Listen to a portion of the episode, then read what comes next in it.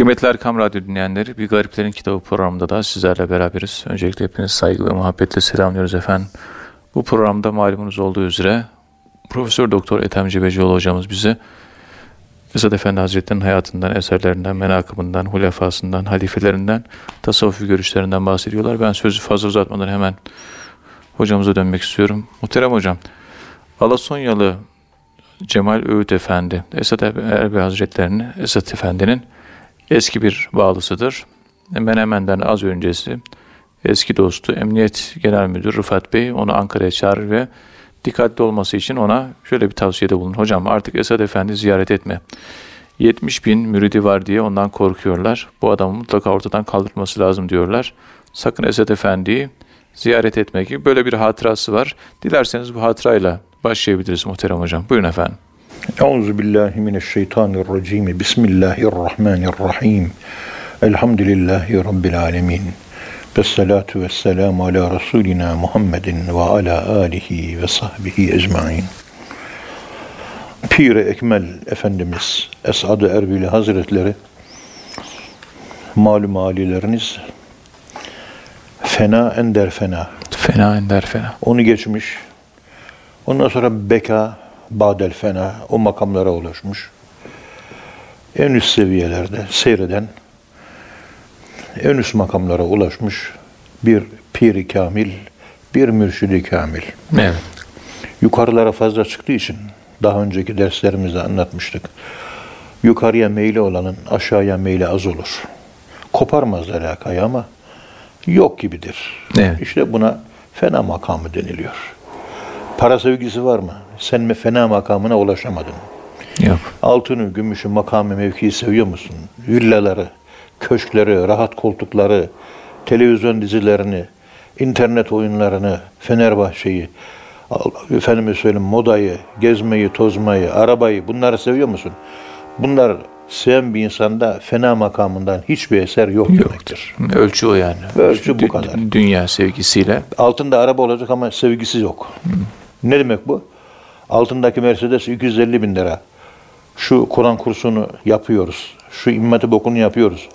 Allah için ver deyince tabii kardeşim al deyip verince kalbinde sızı olmayacak insanlara fena makamına erdi derler.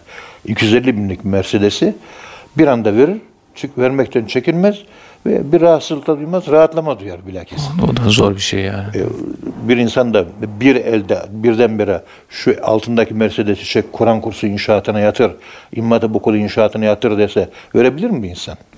Çok zor. Ve buna benzer pek çok örnekler. Evet, örnek. Ben basit bir örnek verdim. Dinleyenlerimiz biraz daha kafalarında müşahhas hale gelsin. Daha somut, elle tutulur, göze görülür hale gelsin diye bunu böyle söylüyorum ama e, nihayetinde hepimiz insan olarak bu toprağa meylediyoruz. Evet. Bir avuç toprağa minnet meyledin diyor. Ya bir avuç toprağa minnet meyledin. O e, Süleyman Çelebi Mevlidinde böyle söylüyor. Meylettiğin bir avuç toprak diyor. Değeri de yok diyor. Ne işin var senin toprakla? Malla mülkle. Üç gün sonra işte rahmetli peygamberimizin hayatını yazan hocamız, kıymetli İbrahim Sarıçam profesör kardeşimiz Sizin de çok yakın arkadaşınızdır. Yakın arkadaşım. Evet. Yazdığı Peygamberimiz kitabı 1 milyondan fazla sattı. Bestseller. En fazla satan kitap şu anda o Türkiye'de. Evet. Ve büyük hizmet verdi. Çok uğraştı. Hayatını verdi Peygamberimiz için. Ölürken de Peygamberimizi gördü. Çok da güzel bir kitap değil mi? Evet. Çok güzel. 1 milyondan fazla sattı. Allah razı olsun. Yani bu Esad Erbil Hazretleri bıkmış artık bu dünyadan. Yani bir menemen olayı düzenlenecek. Onun üzerinden uygulama yapılacak. Esad Erbil Hazretlerinin şehadetine sebep olacaklar. Oyun, düzen, düzen içinde düzen. Tabii İngiliz oyunu bu. Evet. Efendim ölüm Muddin Arabi Hazretleri Fütuhat'ın Fütuhatü El Fütuhatül Mekkiye'nin ikinci cildinin 184. sayfasında diyor ki Allah dostları manevi tekamüllerini seyr suluklarının esaslarına dört tane ölüm esası koymuşlar. Yeşil ölüm, kırmızı ölüm, beyaz ölüm, efendim söyleyeyim siyah ölüm. Evet. Bu şekilde bir tekamülü ifade ediyor. Mesela bu siyah ölüm insanlardan gelen eziyetlere, laflara, sözlere tahammül etmektir. Yani Mudin Arabi Hazretleri Fütuhat'ın 2. cilt 184. sayfasında böyle söylüyor. Ama beyaz ölüm diyor. Tabi. İnsanlardan gelen eziyetlere sabretme. Kavşani efendime söyleyeyim ve aynı şekilde Molla Cami meşhur eserinde 101. sayfasında diyor ki öyle tatlı gelir ki bana senin arzun uğrunda kınanmak bırak beni kınayan seni anmayı sevdiğim için kınasın beni düşmanlarım gibi oldum en sevdiği hale geldim onların çünkü onlardan olan hazzım senden olan hazzımdır. Nefsim ve ben bilerek ihanet ettik birbirimize. Ey kendisine ikram edenlerin hakir gördüğü kimse. Ben de karar kıldı aşk. Senin olduğun yerde ne bir adım ileri atabilirim artık ne de bir adım geri. İşte o zaman kişi bu şekilde ez belalara, ezalara, laflara, sözlere, dedikodulara sabrederek siyah ölümle ölmüş olur. Ve fena fillah budur. Allah'ta yok olma mertebesidir. İnsanların yaptığı işlerinin sevgilinin Allah'ın işlerinde yok olduğunu görerek eziyetlerin Allah'tan geldiğini gördüğü için halkta geldiğini, halktan geldiğini görmez. Bir kötülük mü? Kafasına bir taş mı atıldı? İnsanlar atmadı, Allah attı. Evet. Benim çünkü suçum var. Ne güzel attı diyebilmektir. İnsanları hiç kırmaya, onlara darılmaya, onlara üzülmeye gerek yok. O atanlara, iftira atanlara, yalan söyleyenlere, taş atanlara değil, taşa attırana bakmak. Allah diyorsa korkacak bir şey yok. Ya Rabbi kahrın da hoş, lütfun da hoş. Atılan taşları, yapılan dedikoduları tebessümle karşılayabilmek. Derya gönüllü olmak. Bütün pislikler kayboluyor. Esad Efendi'de de tam bir bu hal var yani. Değil mi? İşte o- Yani o kadar bela, musibet, Burada sıkıntı. bu mektup şeyde bu o anlatılan Alasonyalı Hacı Cemal Öğüt'ün ziyareti sırasındaki çok güzel bir sözü var. Beni de çok etkiledi. Yani zor bir şey. Evet. Zor bir şey. Efendim bir de beyaz ölüm var. Açlık. Açlık, beyaz ölüm. Evet. Allah dostlarının süsü aç kalmaktır. Onlar makyajlarını açlıkla yaparlar.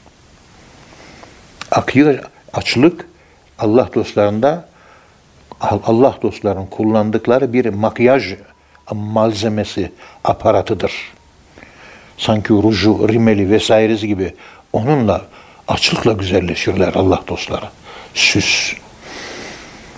Bununla açlığın adet haline gelişini kastetmiyorum diyor Muhyiddin Arabi Hazretleri. Yani açlığı hissedeceksin, yaşayacaksın ve acısını çekeceksin. Açlığa alıştın ve acısını çekmiyorsun. Bu adet haline gelmiştir diyor.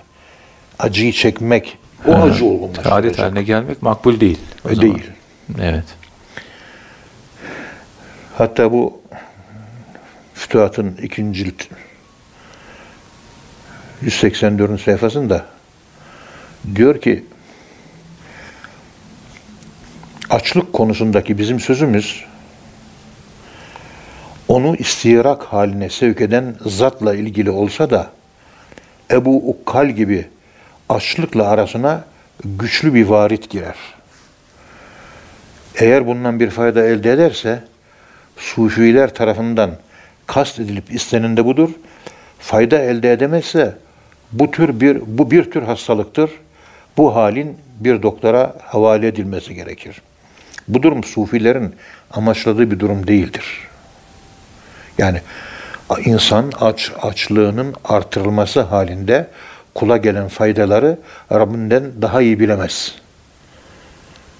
Bu böyle bir düşünce kötü edebin en son noktasıdır. Aç kalayım, bana bir fayda gelsin.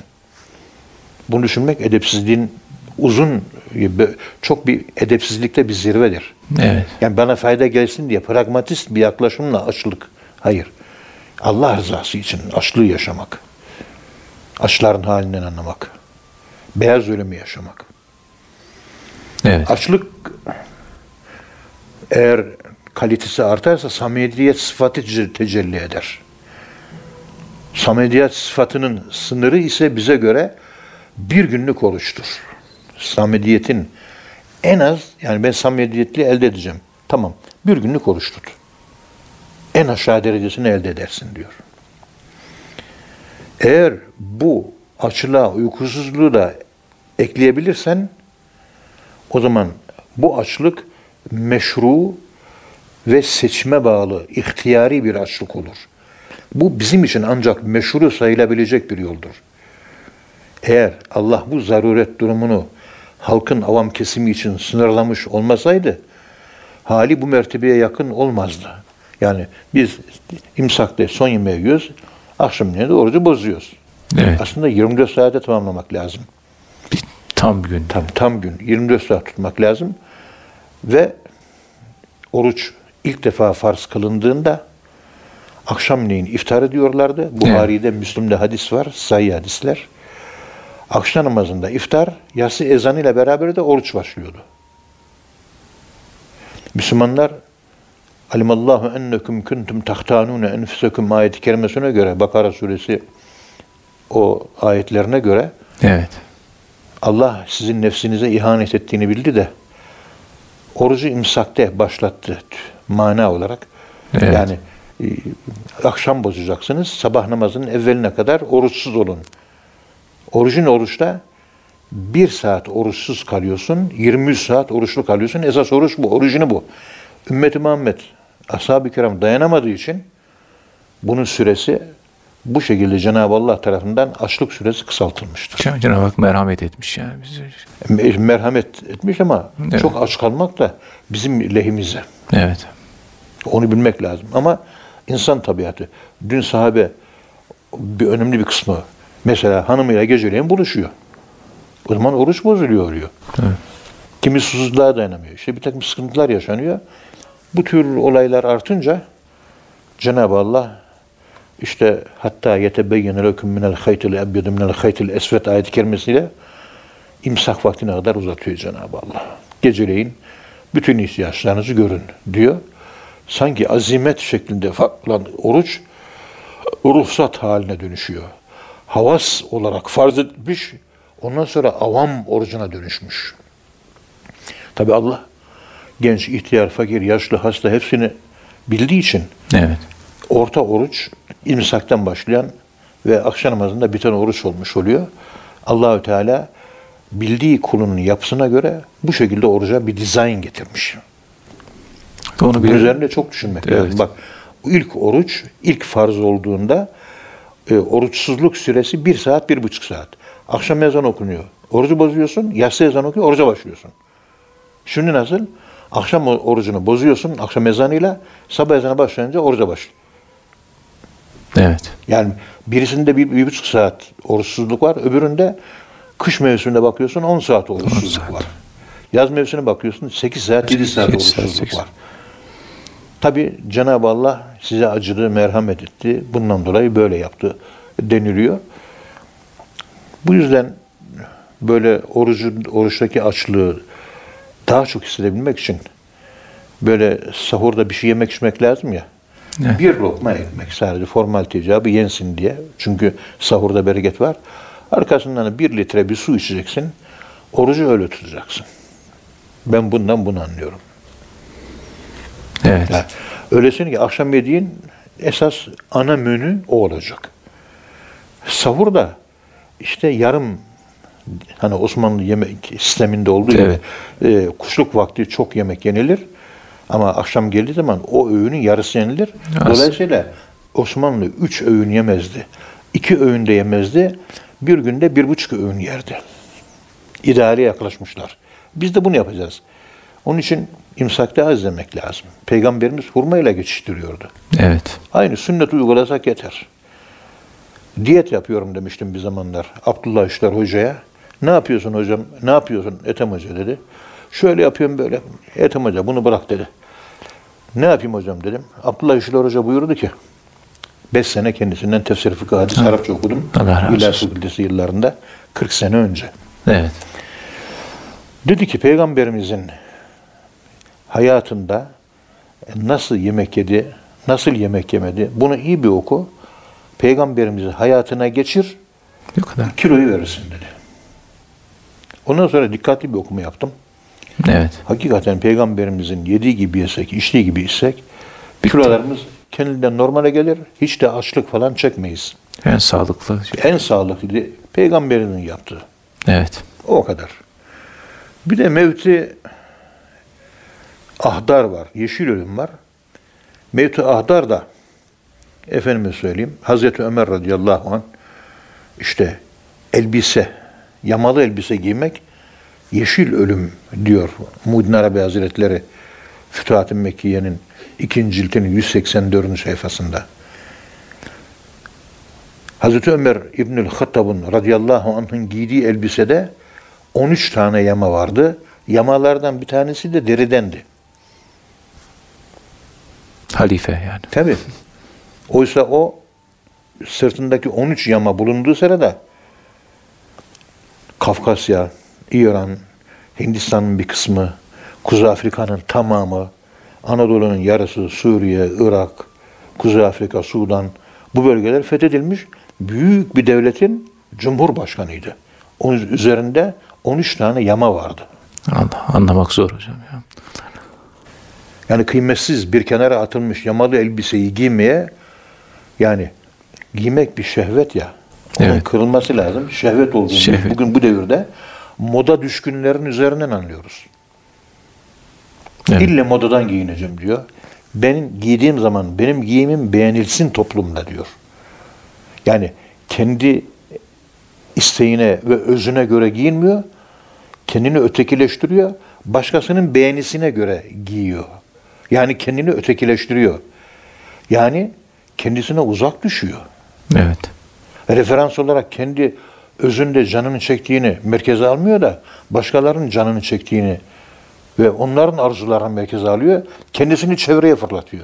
Sen merkezsin halbuki. Evet. Periferi çevre değilsin. Sen sentralsin. Merkezsin. Mevlana'nın dediği de bu. Hep çevrelere kaçtın. Hristiyan, kafir, putperest, bol bol yüz bin günah işledin. Sen merkezdeydin. Savruldun kenarlara. Baza, baza, her an çi hesti baza. Evet. Tekrar bu merkezine gel. Tekrar merkeze gel diye çağırıyor. Sen buradaydın, gittin uzaklaştın, çevreye gittin, merkezine gerisin geriye gel. Onun için kendimizi, modern insan kendisini merkeze koymuyor. Başkasını koyuyor, dolayısıyla başkasına göre giyindiği için kendi kendisini ötekileştiriyor. Buna modern psikoloji biliminde şizofreniya deniliyor. Çift kişiliklilik Evet. persona kullanımı, münafıklık ve şahsiyet yıkımı. Güvenilir insan tipinin piyasadan kaybolması. Herkes iki yüzlü. Kimseye güvenemiyorsun. Niye? İşte bu şizofreniya geliştirdiğimiz için, yamalı elbise giyemediğimiz için, olduğumuz gibi görünmek, göründüğümüz gibi olmak noktasında sınıfta kaldığımız için. Evet. İşte yeşil ölümde bu olmuş oluyor. Tabii Evet. Esad Erbil Hazretleri bunların hepsinden geçmiş. Emniyet Müdürü Ankara'da Emniyet Genel Müdürü Alasonyalı Cemal Öğüt Efendi'nin arkadaşı. Çünkü beraberce Beşiktaş muhitinde veyahut da İstanbul'un belli bir semti var. Orada İngilizlere karşı gizli direniş orduları kurulmuş. Beraber o emniyet genel müdürü de Evet. Alasonyalı Cemal Öğüt Efendi ile beraber aynı safta mücadele vermişler. Bunların özel bir adı var da milli bilmem ne güç deniliyor. Milli bilmem ne. Bunlar meşhurdur. İngiliz işgali altında İstanbul'da Evet. çok hizmet vermiş. Cemal Öğüt'ü sevdiği için diyor ki başına çorap örecekler diyor şeyin. Dolayısıyla ben bu vazifeden istifa edeceğim. Ee, Esat Erbili Hazretleri ile ilgili operasyonda benim adımın geçmesini istemiyorum diyor. Nitekim kendi isteğiyle ayrılıyor. Ayrıldıktan sonra yerine geçen yeni emniyet genel müdüründen sonra Menemen olayı ondan sonra patlak veriyor. Ve Hacı Cemal Öğüt Efendi de bunu kendi hatıralarında anlatıyor. Anlatıyor. Bana çağırdı. Dedi ki emniyet müdürü arkadaşım Rıfat Bey ben bunların hep internetten resimlerini çıkarttım. Hakikaten yüzü siması Müslümana benzeyen de bir insan. Cemal Öğüt. Ee, Cemaat Öğüt değil. Diğeri de Cemal. Emniyet Genel Müdürü Rıfat, Rıfat Bey. Bey. Yani şeyi biliyor, Cemal Öğüt Efendi'yi biliyor Evet, da evet. bu Rıfat. e, Emniyet Genel Müdürü Rıfat Bey Cumhuriyet'in ilk dönem Emniyet Genel Müdürlüğü basınca çıkıp resimler geliyor. Evet. Şöyle yüz tipolojisi olarak incelemeyi severim. Çünkü insanların kalbi yüzündedir. Evet. Yüz okuması insanın kalbinde okumak demektir biliyorsunuz. Çok e, yani efendi kibar belli yani Evet. iman var alnında. Ben diyor bu operasyonda yer almak istemiyorum. Diyor ki Cemal, Hacı Cemal Öğüt Efendi'ye hocam diyor Esad Efendi'yi ziyaret etme artık bundan sonra. 70 bin müridi var diyor ondan çok korkuyorlar. Bu adamın mutlaka ortadan kaldırılması lazım diyorlar. Sakın Esad Efendi'yi ziyaret etme. Hatta birkaç ayda olsa evinden dışarı çıkma, olaylara karışma. Evet. Ve kendisi de istifa ediyor, ayrılıyor. Ama operasyon olacağını haber veriyor. Çünkü Hacı Cemal Öğüt Efendi Esad Erbili Hazretlerinin ihvanından. Bu bir. Bir kitapla Esad Erbili Hazretlerinin çevresindeki ilmiye sınıfı. Esad Erbili Hazretlerinin etrafındaki mülki idari bürokrat sınıfı, Esad Erbil Hazretleri'nin etrafında askeri sınıf, Evet. Esad Erbil Hazretleri'nin etrafında efendime söyleyeyim siyasiler vesaireler ve Esad Erbil Hazretleri'nin etrafında profesörler, entelektüeller bir hayli isim var. Var. Bir, bunun öylesine ki bir ayrı cilt kitap olarak çıkacak kadar hacme sahip bu. Sanırım bu Menemen'den sonraki kitabı da bu şekilde çıkartabilirim diye düşünüyorum İnşallah. şahsen. İnşallah hocam. Ee, şundan dolayı Eser bir Hazretlerinin doğudan batıya, batıdan doğuya e, hinterlandığı açılımı, spektrumu, sosyal yayılımı çok geniş ve saraya gidiyor. Abdülhamit'in damadı Abdi Paşa'ya ders veriyor değil mi? Evet. Ve Abdülhamit'le bağlantısı var.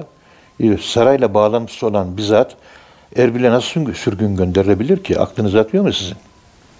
Saraya girip çıkıyor. Abdi Paşa'nın Tabii tabii. padişahla buluşması, görüşmesi var. Sürgün Evet. değil. Değil. Belli yani. Vazifeyle gitmiş ama adı sürgün olması lazım onun. Sarayla yakın Çünkü teması İngiliz var. istihbaratının dikkatini çekmemek gerekiyor. Ha sürgün gitmiş. Bu ayrı bir şey. Petrol oyununu bozmak üzere gönderilmiş. Böyle duyulması ayrı bir şey. Evet. İlla görevini bildirmek gerekiyor mu? Gizlilik gerekmez mi böyle hususlarda? Bunu bilmeyenler Esad Hazretleri sürgün gönderildi diye durmadan nakarat halinde kuru kuru böyle iddialarda bulunuyorlar. Hayır efendim. Bu e, Türkiye'ye hizmet etmek için gitti. Evet. Türk Muhibbani Derneği'ni kurdu ve orada Lavrence'i ekarte etti. Evet. Ve idam edilmeden önce Mustafa Muğlalı Paşa'ya da mektup yazdı. Bu oyun beni idam etme oyunu Lavrence'in oyundur diye biliyorsunuz. Bunları Evet. hep yazdık biz kitapta. Evet. Altınoluk dergisinde de yayınlandı. Hep bunlar yayınlandı. Evet. Ve oyun tamamen bir İngiliz oyunu. Ve Türkiye'ye hizmet etmiş. İdam kararı verilirken de hala Bağdat'ta Türk muhipleri, Türk muhibbanı cemiyeti, Türkleri Sevenler Derneği Irak'ta Kürtler ve Araplar arasında faaldi. Bu lobi faaliyetini gösteren adamı biz idama mahkum ettik. Delillerde son derece çürük. İşte mahkeme zabıtlarını okudum. Çok yazık etmişler. Maalesef. Çok yazık olmuş. Şeyin tabiriyle, Necip Fazıl Kısaküren tabiriyle olayın altında Şükrü Kaya ile İsmet İnönü var.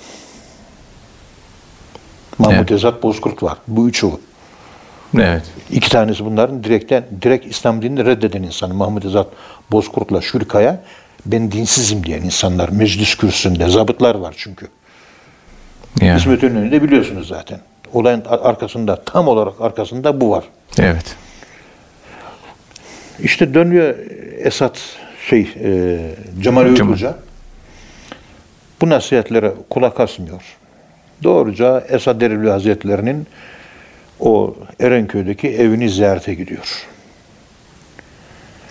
Üzülür belki diyor. Anlatayım mı anlatmayayım mı? Sizin üzerinize böyle bir operasyon yapılacak. Emniyet Genel Müdürü böyle söyledi. Diyeyim mi demeyeyim mi? Böyle tereddüt içindeyken Esad Erbil Hazretleri tebessüm ederek ah ah bu Esad unuttu artık Erbil'i, unuttu artık Kabe'yi. Bu Esad otu unuttu artık canını. Ben canımı cananıma vermişim artık dedi. Evet. Esat unuttu Erbil'i Kabe'yi. Canımı cananıma vermişim artık diyor. Yani ben artık ölüyüm. Şu anda yaşamıyorum ben diyor. İşte bahsetmiş olduğumuz dört tane ölüm makamı. Tüm hepsini tüm Siyah ölüm, Evet. beyaz ölüm, kırmızı ölüm, yeşil ölüm. Bunların hepsini yaşamış. yaşamış hayatında. Bu ölüm konusunda böyle bir tasavvuf ıstılahlarını incelerken böyle ölümün türleri olduğu gibi ölüm zamansızlığa sıçrama yönüyle space and time zaman ve uzamın ötesine sıçramak yaşadığımız bu kainat akvaryumunun ötesine gidip dışarıdan kainata bakabilmek. Evet. Bunun üzerine ben biraz çok durmak istiyorum. Çünkü çektiğimiz zikirlerde bunlar yaşıyoruz. Farkındalığı yok. Farkındalık olmadığı için zikri uyuya uyuya çekiyoruz hep. Bu farkındalıkla zikir daha güzel çekilir bana göre. Bu farkındalık bizde yok maalesef. İnşallah. İşte Esad Erbil Hazretleri canan illerini gördüm ufukta. Yeni bir güneş doğuyor şafakta. Böyle söylüyor Esad Erbili huzurda. Bismillahirrahmanirrahim. Sayın hocam, İslam'da tarikat yoktur iddiasının yanlışlığı ve terbiyeli bir öfke e, başlığı altında bu Esat Erbili Hazretleri ile alakalı işte 137. mektupta Esat Erbili Hazretleri'nin bahsetmiş olduğu bir husus var. Şöyle başlıyor. Molla Kasım İslam kültür tarihinde tasavvuf karşıtı bir tiptir. Radikal, zahiri şekilce alim profilini simgeler, temsil eder. Camide vaaz veren bir hoca her tasavvuf düşmanı gibi saldırgan bir tavırla şu iddialarda bulunur. Hazreti Peygamber aleyhisselam zamanında Kadiri, Rıfai, Bedevi, Nakşi, Gülçeni, Halveti, Celveti ve benzeri hiçbir tarikatın ismi Peygamber Efendimizin dilinden çıkmamıştır. Ve tasavvuf konusunda Peygamberimizden gelen kesin bir emir yoktur. Bu tarikatların hepsi sonradan ortaya çıkmıştır ve bu yüzden bid'attir der. Ve Esad Efendi Hazretlerinin buna bir cevabı vardır. Ee, bu cevapla devam edebiliriz muhterem hocam. Buyurun efendim. Euzu billahi mineşşeytanirracim. Bismillahirrahmanirrahim. Elhamdülillahi rabbil alamin ve salatu vesselamu ala rasulina Muhammedin ve ala alihi ve sahbihi ecmaîn. Ve cealna li kulli minkum şir'aten ve minhaca. Evet. Herkes Allah'a giderken genel bir yol kullanır. Bir de kendi şakilesine göre özel yol kullanır. O da hak, bu da hak. Hatta kul küllün yâmelü ala şakileti herkes Allah kendisini kişilik olarak, karakter yapısı olarak 12 burçtan hangisine göre şekillendirdiyse o şekil üzere amel eder. فَرَبُّكُمْ أَعْلَمُ بِمَنْ هُوَ اَهْدَى سَب۪يلًا ve hidayete en yakın kim? Onu Rabbiniz en iyi bilir. Hepsi Allah'a gider. O Abdülvehhab-ı Şarani Hazretleri Envarul Kutsiye adlı eserinde Şarani Envar adlı eserinde böyle çok güzel bir açıklamalar yapmış. Çok güzel bir yorum yapmış. Envar-ı Kutsiye adlı eserinde. Evet. Birinci cilt sayfa 56'da. Tasavvuf yoluna girmenin şartları dört tanedir. Bir tanesi açlık diyor. Açlık övülmüştür biliyorsunuz. Tokluk yerilmiştir. Bütün hastalıkların başı tokluktadır diyor. Tokluktadır. Bütün peygamberler hep açlık yaşamış. Tokluk yaşayan peygamber ben hatırlamıyorum. Yok. Yok. Hepsi açlık. Evet. Hazreti İsa da öyle, Hazreti İbrahim de, Hazreti Musa da. Peygamber Bütün peygamberler. Çünkü o yemek yeme ile ilgili orucun farz kılındığı ayet-i kerimede Bakara 183'te Ya eyyühellezine amenu kütübe aleykumus siyamu kema kütübe alellezine min gablüküm min gablüküm. Sizden öncekileri. Sizden öncekilere bu açlık denilen e, mücahede, açlık denilen efendim söyleyeyim bu faaliyet, açlığa alıştırma yani nasıl farz kılındı oruç onlara aynısı sizlere de farz kılındı. Bu yüzden sırf peygamberimize ait bir keyfiyet değil. Açlığa vücudun alışık olması, az yemek yemek ve çalışkan olmak. Evet. Sofradan efendime söyleyeyim aç kalkmak. Öylesine iştahım var diye diye sofradan kalkmak diye bir sünnetten bahsediyoruz. Biz kal- karnın doydu mu diyor soruyoruz. Karnın ilk birinci doyma emareleri midede belirdiği zaman ki beyinde hissedilir o zevk, doyma zevki. Evet. Yemek kesilecek. İlkinde. İkinci zevki hissediyoruz. Yine yemek yemeye. Üçüncü zevk, ondan sonra zevk kaybına. Zevk eşiği açılıyor. Ve biz insan oğlu hayvan gibi yemeye başlıyoruz ondan sonra. Çünkü fazla, vücudun ihtiyacından fazla yemek yendiği zaman dil yemeğin lezzetini almaz olur. Evet. Yemeğin ilk andaki lezzeti kaybolunca yemek bitmiştir, bitmiştir. Adı da taam. Taam, taam tatmak demektir. Tatmak. Tatmak. Doyurmak değil. Taamu. Şebiyor. Tadımlık. Yani manası bu. Doyumluk değil. Evet. Ekeleden ziyade taame emredilmiş. Diyor ki işte riyazat. Açlık bir riyazattır. Evet. Enfüsi, nefsi daha doğrusu nefsani bir riyazat. Başka arada bir insanlardan uzaklaşıp kendini dinlemek. Arada bir uzaklaşacağız kendimi. Koordinatlarımızı bulacağız. Biz neredeyiz? Büyük harita ne? Ben şu anda neredeyim? Bazen olayların içine öyle bir dalıyoruz ki ticarete dalıyor. Efendim söyleyeyim okula dalıyor, kitap okumaya dalıyor. işine, gücüne, ailesine, geçim derdine dalıyor. Büyük haritayı kaybediyor. Evet. Halbuki el hakim müttekasür sınırlarını zorlamamak lazım. Bu çokluk bizi oyalamaması lazım. Oyalıyor. Oyalayınca büyük harita kulluk haritası. Senin yaptığın bu otomotiv ticareti. Para kazanıyorsun. Falanca mobil, otomobil modeli. Şu, şu kadar kar ederim. Buradan bunu alırım, bunu satarım. Şu model böyle gider. Bu böyle olur. Şu. Değil mi? Mesat. Apartmanı daireyi nasıl yaparım, nasıl satarım? Kafa bununla meşgul. Hiç Allah ve ahiret gözükmüyor ortalıkta. Evet. Maalesef. Yani biraz kendi içine çekilip büyük haritaya, kulluk haritasına bakıp Allah Allah ben de kulum. En büyük harita bu. Daha büyük harita yok. Eşhedü enne Muhammeden önce abduhu ondan sonra ve resulühü. Evet. O büyük haritayı kaybeden bir insan yaptığı işi tanrılaştırır, Allah'a dönüştürür. Allah muhafaza buyursun. Allah muhafaza. Onun için bir kimse kendi nefsinin türettiği ilahları yok edebilmesi, mahvedebilmesi için la kılıcını iyi çekmesi lazım. O la kılıcı keskin olmazsa büyük haritaları göremeyiz. İlahlara takılır, Allah'a ulaşamayız. İlahlarımız meşhul eder bizi. Onları işte biz üretiyoruz, nefsimiz üretiyor. Eferaeyte men itteheze ilahehu hevahu. Neyi çok seviyorsun? Taptığın Tanrı odur. Kur'an'da iki yerde geçiyor. Ahzab suresinde ve Necm suresinde geçiyor. Bir de bir defa değil, iki defa. Nefsinin hevası Tanrı'dır diyor ayette. Nefsi, nefsinin istediği, arzuladığı şey Tanrı'dır. Baklavayı seviyorsun. Tanrı o. Bunlarla iyi savaşmak lazım. Evet. Zaten insanların çoğu ve ma yu'minu ekseruhum billah illa ve hum müşrikun. İnananların binde 99, 999'u, binde 999'u Allah'a şirk koşarak inanır. Bir kişi Allah'a gerçek tevhidi gerçekleştirir. Yusuf suresi sayfa, son sayfa. Evet. Ve ma yu'minu ekseruhum billahi illa ve hum müşrikun.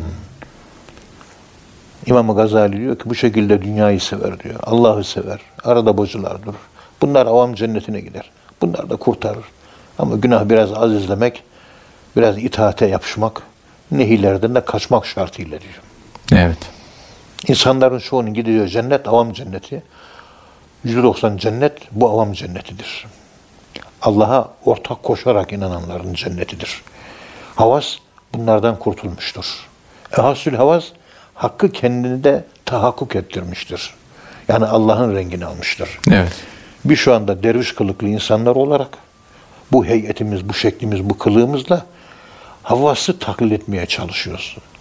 Herkes kırkta bir mi zekat veriyor? Biz maaşımızın kırkta ikisini, kırkta üçünü vermeye çalışıyoruz. Önümüzdeki büyükler kırkta beşini vermişler. Keşke onlar gibi verebilsek. Herkes efendime söyleyeyim bir günlük namaz kılıyor, bitiriyor. Hayır, biz geçmişte kalmış kaza ettiğimiz ve hatta kazası olmayan namazları da kaza etmek. Onları fazla fazla yapıyoruz. Evet. Efendim söyleyeyim herkes Ramazan'da oruç tutuyor. Biz Ramazan dışında da 50 gün, 100 gün, 150 gün daha fazla oruç tutuyoruz. Biraz daha fazla ibadet, biraz daha ihlas, biraz daha böyle e, takva, biraz daha vera bu derslere çalışıyoruz. Evet. Alt tabakada olanlar işte namazını kılıyor. Yanlış, yunmuş falan. Doğru düz tuvalete gittiği zaman da e, abdestlenmeyi yani temizlenmeyi taharet bilmiyor.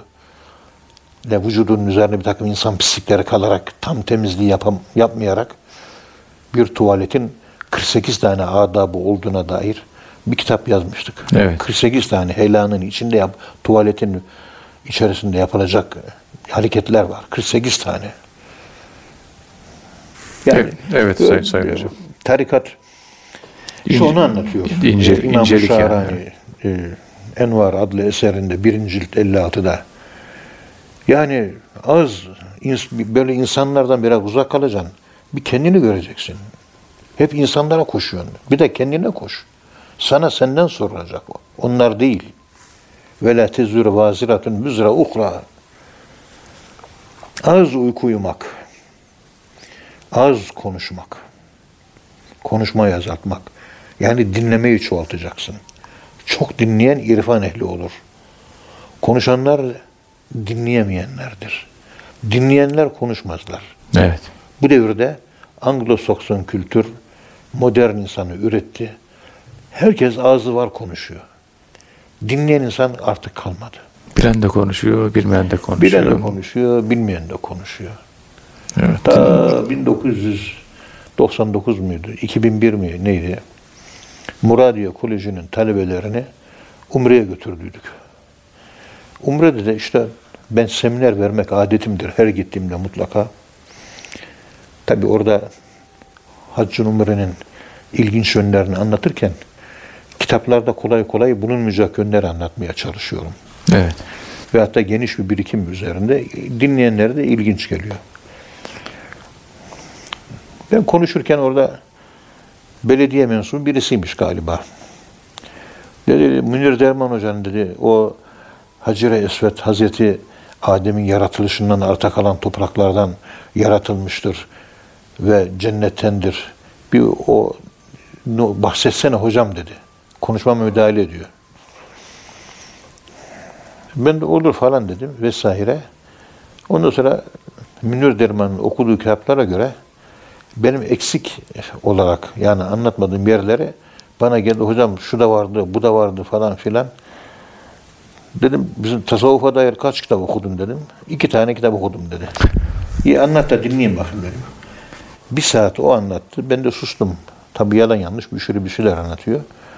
Fakat zamanla konuşmasının içerisinde benim niçin sustuğumu anladı. Bu sefer kendi utandı. Siz susunca demek ki ve izâ khâtebehumul cahilûne kâlû selâma.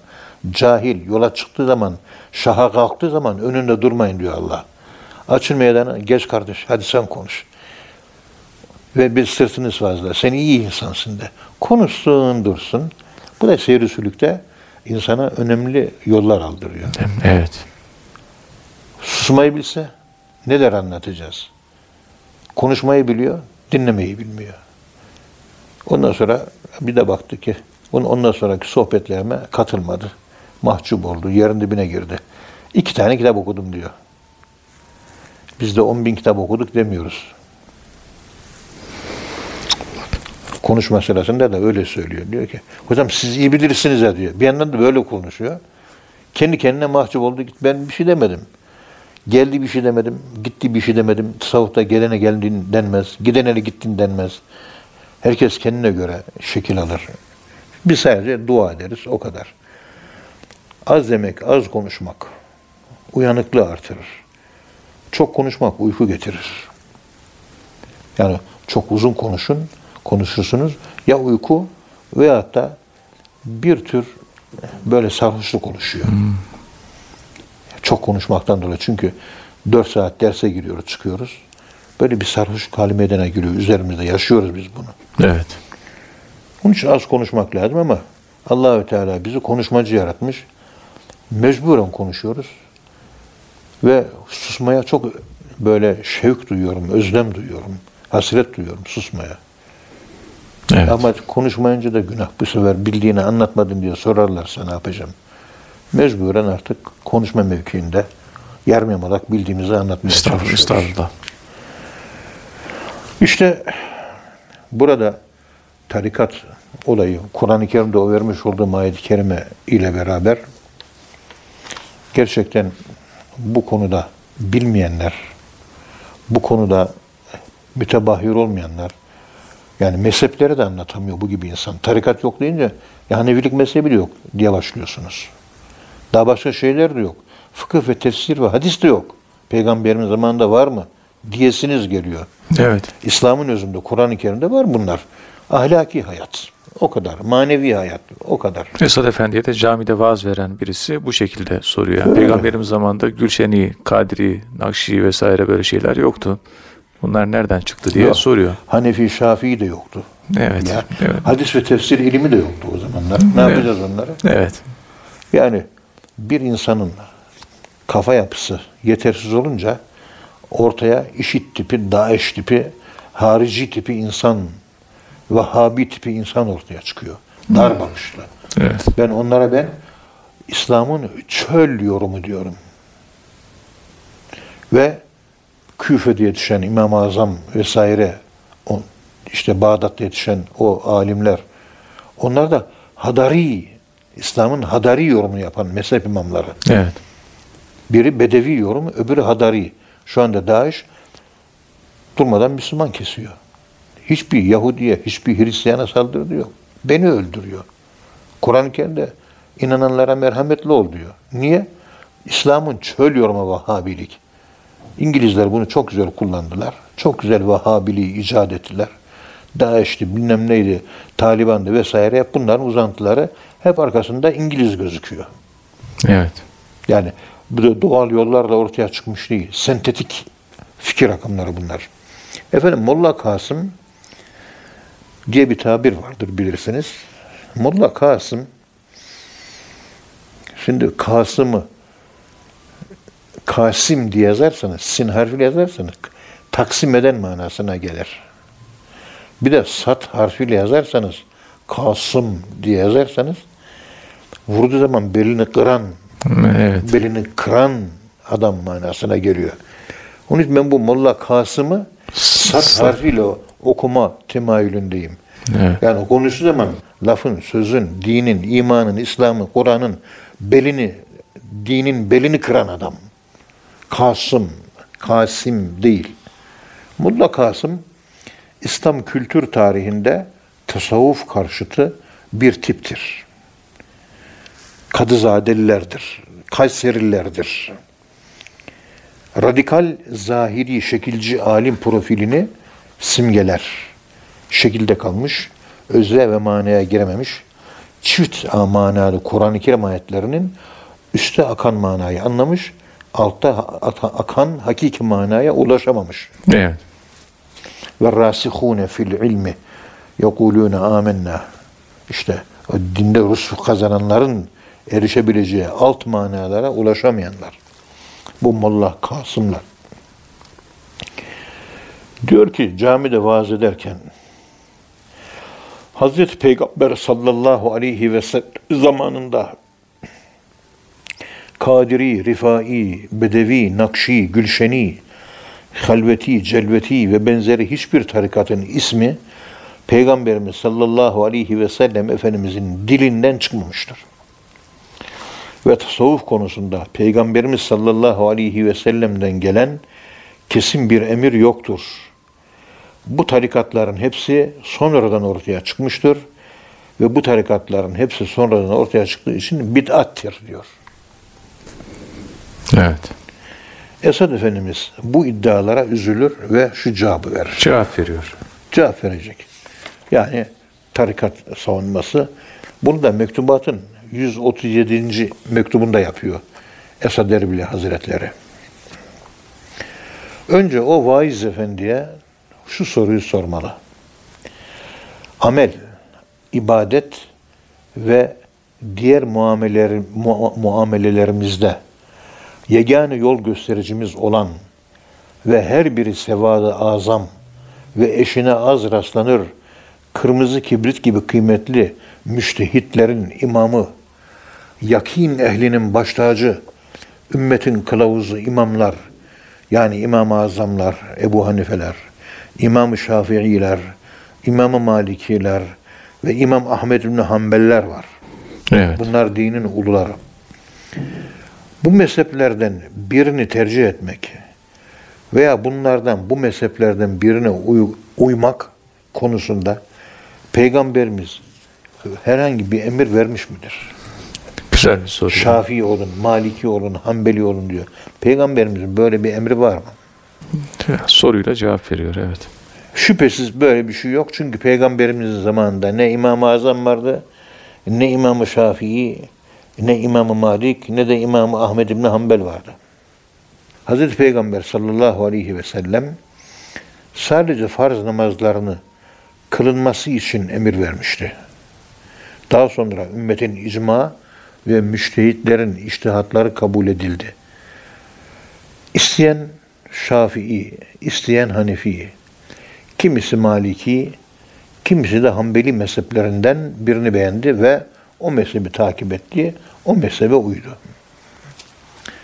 İşte bu durumda o Hoca Efendi'nin kanaatine göre bu mezheplere bağlanmak da yanlış bir iştir. Evet. Peygamber zamanında yok. Sonradan çıktı. O da bir tat. İkinci olarak şurası da iyi bilinmelidir ki yüce tarikatların hepsine Cenab-ı Hakk'ın emri ve ilahi vahiy ile sülük edilmiş, gerilmiş ve uyulmuştur. Allah ya eyyühellezine amenü zikurullâhe zikran kesira Ey inananlar! Çok zikredin, çok zikredin. Ahzab suresi ayet 41. Araf suresi 205'te Allah buyuruyor. Nefsinde ve kalbinde Rabbini gizlice, boynu bükük olarak ve ürpererek zikret. Ve la tekun minel gafilin. Sakın gaflete düşenlerden olma. Bu ayetler indirdikten sonra Peygamberimiz sallallahu aleyhi ve sellem Cenab-ı Hakk'ın kalbime ve gönlüme doldurduğu her şeyi ben olduğu gibi Hazreti Ebu Bekir'in göğsüne boşalttım. Hadisinin ifade ettiği mana gereği Hazreti Ebu Bekir radıyallahu anh'ı çağırıp kalp zikri telkin ederek ona gizli zikri öğretmiş. Diğer sahabelere de telkin edip öğretmesini istemiştir. Beyazlı Bestami'ye gelene kadar bu tarikata, bu yola Sıddıkiye tarikatı denmiştir. Şah-ı Nakşibend Efendimiz Kuddise Sürru Hazretlerine gelince bu tarikata tarikatı Nakşibendiye veya Tarik-ı Nakşiye adı verilmiştir. Aynı şekilde Peygamber Efendimiz sallallahu aleyhi ve sellem Efendimizin damadı Hazreti Ali.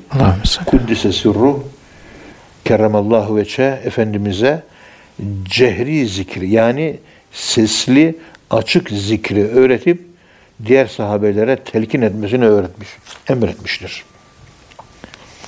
İmam-ı Cafer-i Sadık Kuddüs'e sürruh, Hasan-ı Basri Kuddüs'e sürruh, Maruf-u Kerhi Kuddüs'e sürruh, Abdülkadir Geylani Kuddüs'e sürruh Hazretleri gibi muhterem zatların el ve gönüllerinde bu tarikatlar zamanımıza kadar gelmiştir. Gerek Hazreti Ebu Bekir radıyallahu anh, Evet. gerekse Hazreti Ali kerramallahu veçhe silsilesi tevatür yolu ile bu şekilde sabit olmuştur. Mütevatir bir haberin böylesine bir kalemde, bir ağızda inkar edivermek ve hikmetin ne olduğunu ve cezasının ne derece ağır olduğunu hoca efendi bilmiyorsa Hadimi Efendi'nin şerhinden öğrenebilir. Evet. Muhammed Hadimi'nin kitabından, o şerhinden öğrenebiliyor diyor.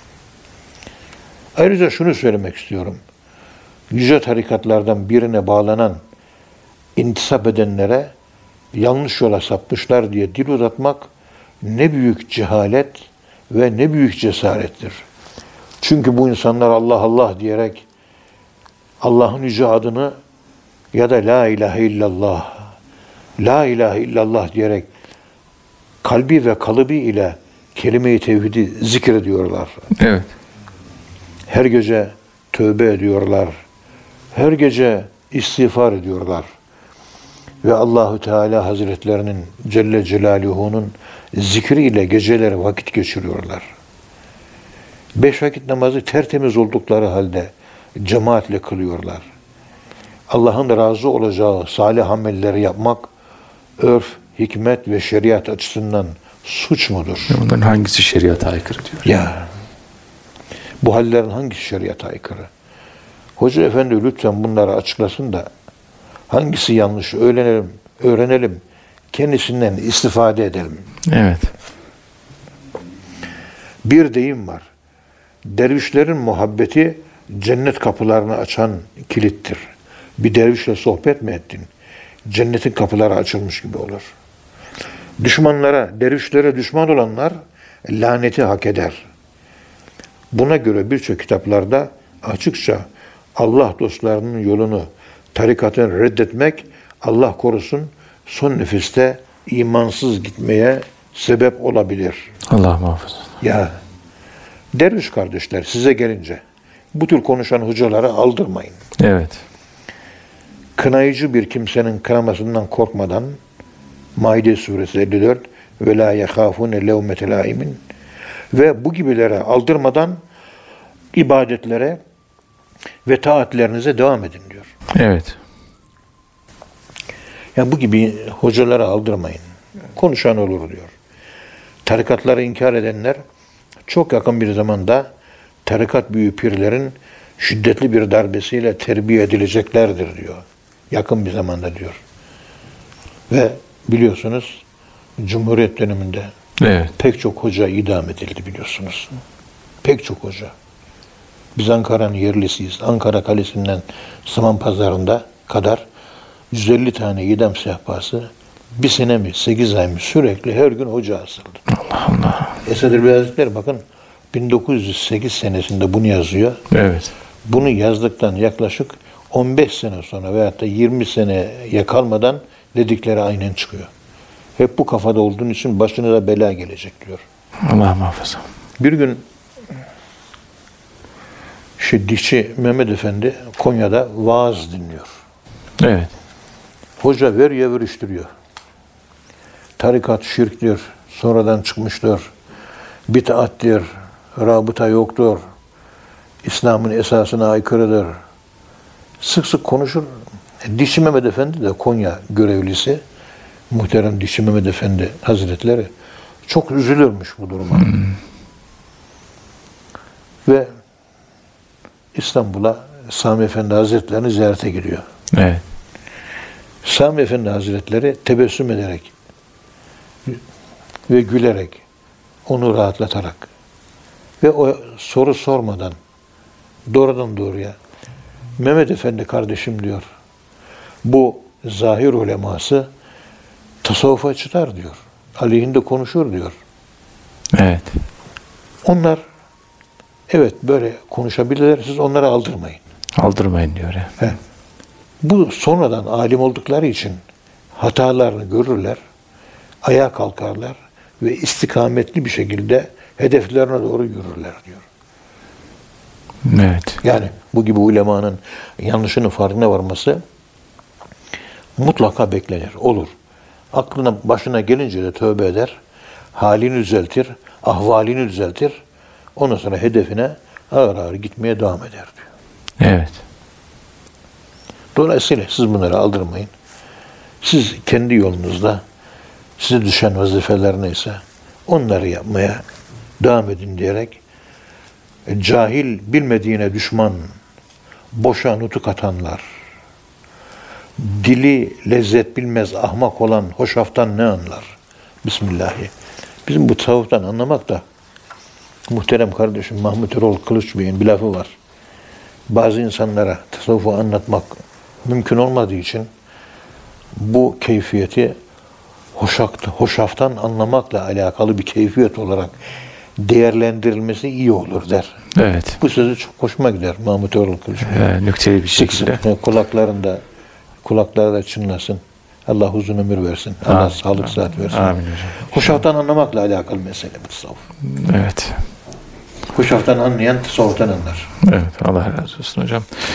Muhterem dinleyenler bir programın daha sonuna geldik. Bu şekilde bir sonraki programda tekrar buluşmak ümidiyle hepinize Allah'a emanet ediyoruz. Hoşçakalın efendim.